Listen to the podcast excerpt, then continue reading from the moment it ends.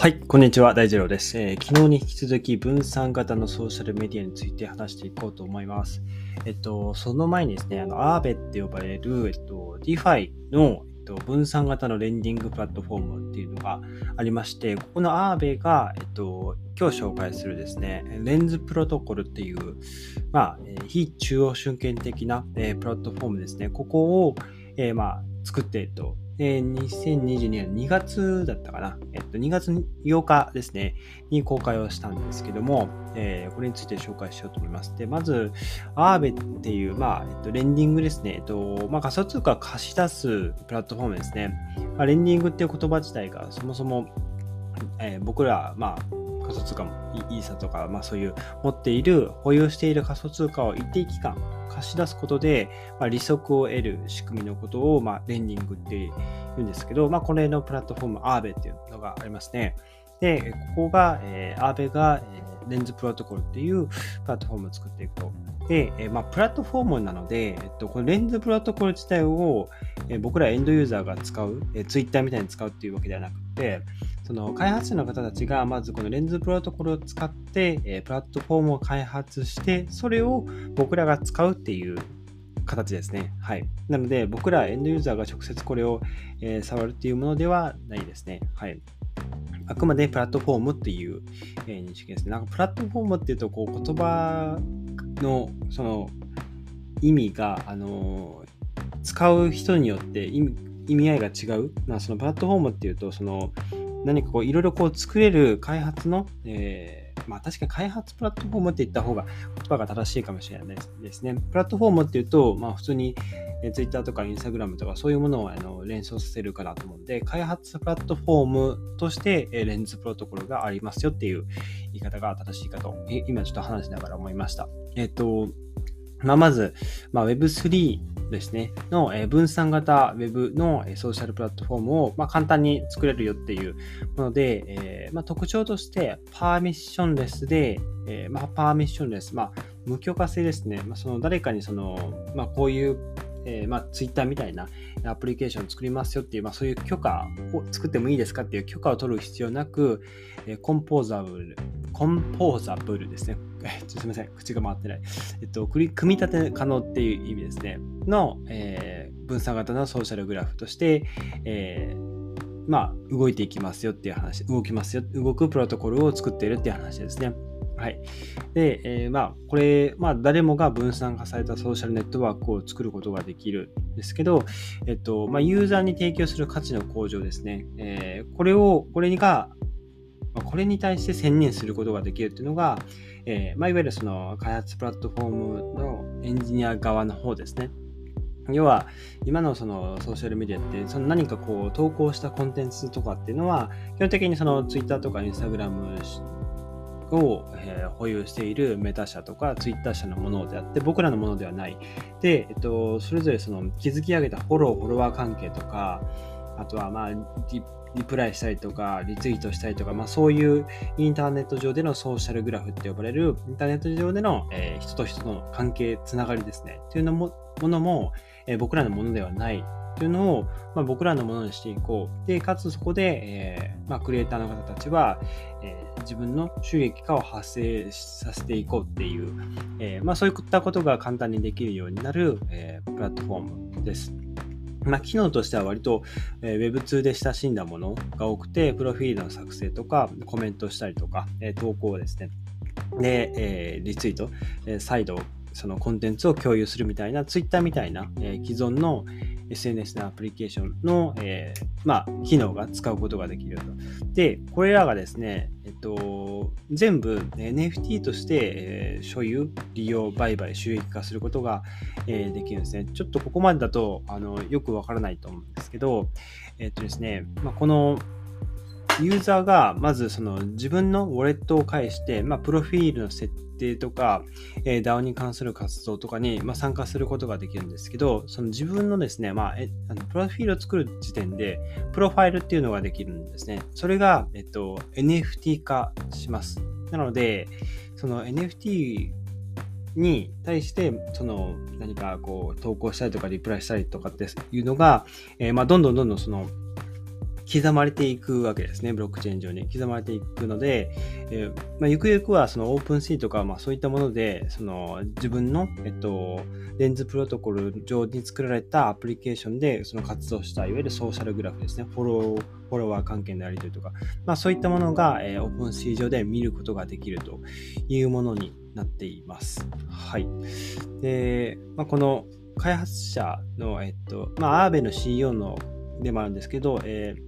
スタニ・クレチョフさんっていう方ですね。まあ、この方が、まあ、そもそも、えー、何かその許可不要で、えー、検閲に強い、えー、配信チャンネルを、え視聴者が、え持つべき、視聴者と、えユーザーが持つべきだっていうのを、え考えていると。で、コンテンツ投稿して作成して、でそれをまあ消費して、え共有するっていうユーザーは、まあ、間違いなく、分散型のソーシャルメディアの恩恵を受ける、まあ、恩恵に受けるべきだっていう、まあ、その主張があって、このレンズプロトコルを、えー、作っていったわけですね。はい。で、まあ、ちょっとこれですね、まあ、一言で説明するのは結構難しいんですけど、まあ、プロフィールを、まあ、NFT として、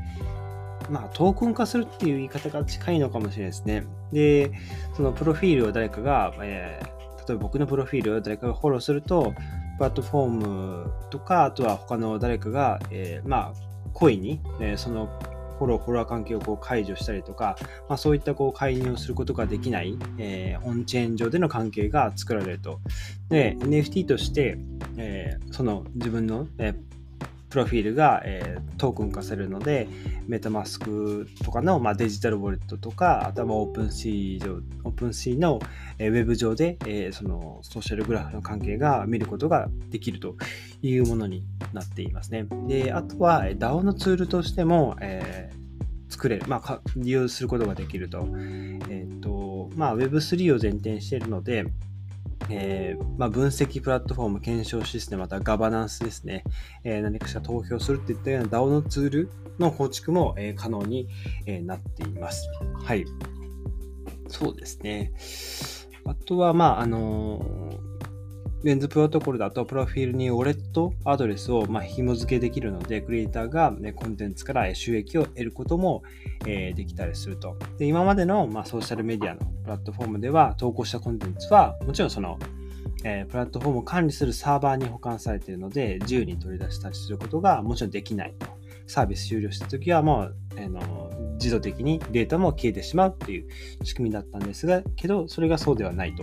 いうものですね。ユーザーのもの。まあ、データがユーザーのもの。まあ、よく Web3 だとプライバシーとかもユーザーのものとか、まあ、そういう、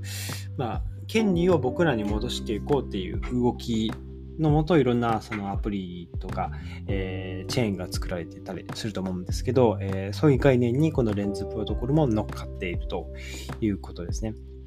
えー、あとは、まあ、クリエイター、コンテンツを、えー、NFT として、えー、管理することができる。オンチェーンで管理することができる。まあ、ブロックチェーン上にその情報を記録することを、あ、オンチェーンって、えー、一般的に言いますけど、えー、そういうことができるというものですね。はい。で、まあ、このレンズプロトコルを使って何か、えっと、アプリケーションができているかっていう情報までは僕もまだつかめてないので、えー昨日紹介した、えっと、アントレか。アントレと、あとちょっと他にない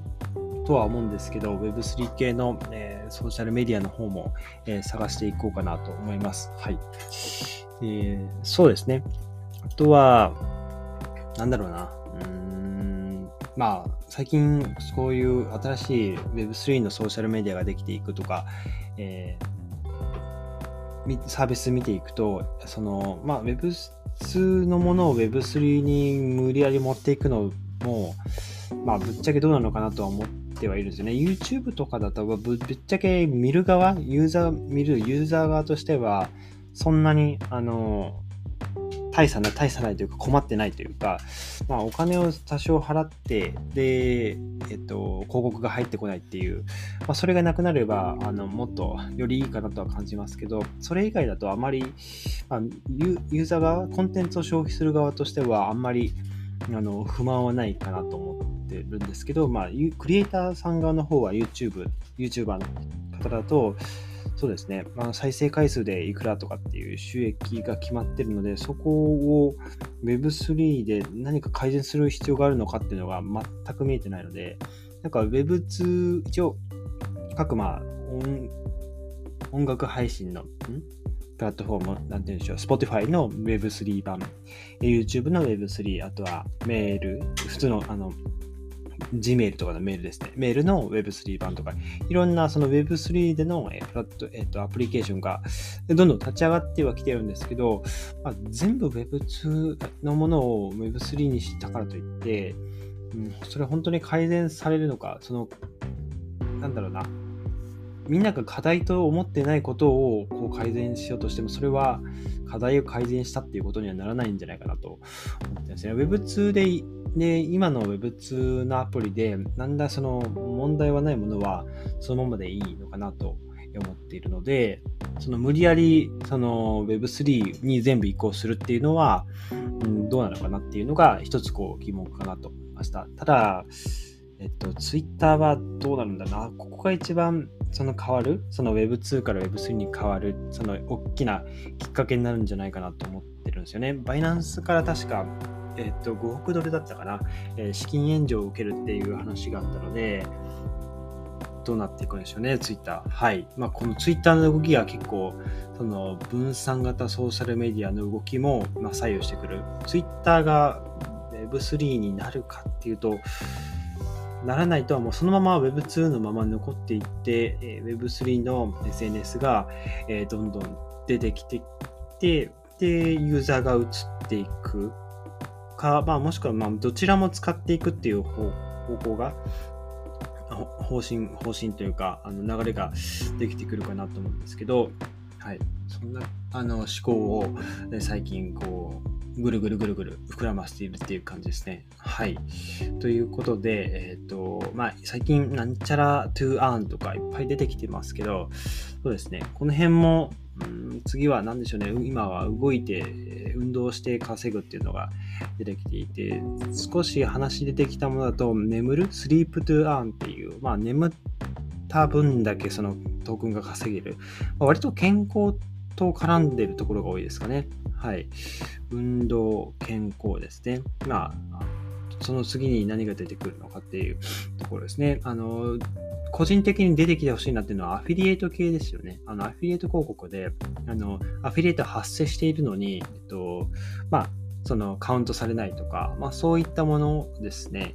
をうまくその Web3 で解決できればいいんじゃないかなっていうのと、あとは、まあ、ブログサービス、あの、アフィリエイトにの話と近いかもしれないですけど、ブログサービス系ですね。今、ハイドぐらいだったかな。あの、Web3 の、えっと、ブログサービスとして、えっと、立ち上がっているものがありますけど、次回とか、そうですね、ハイドとかを少し紹介してみようかなと、今ちょっと、えー、話しながら思いました。はい。ということで、ちょっと最後話少し脱線したんですけども、えっ、と、今日は、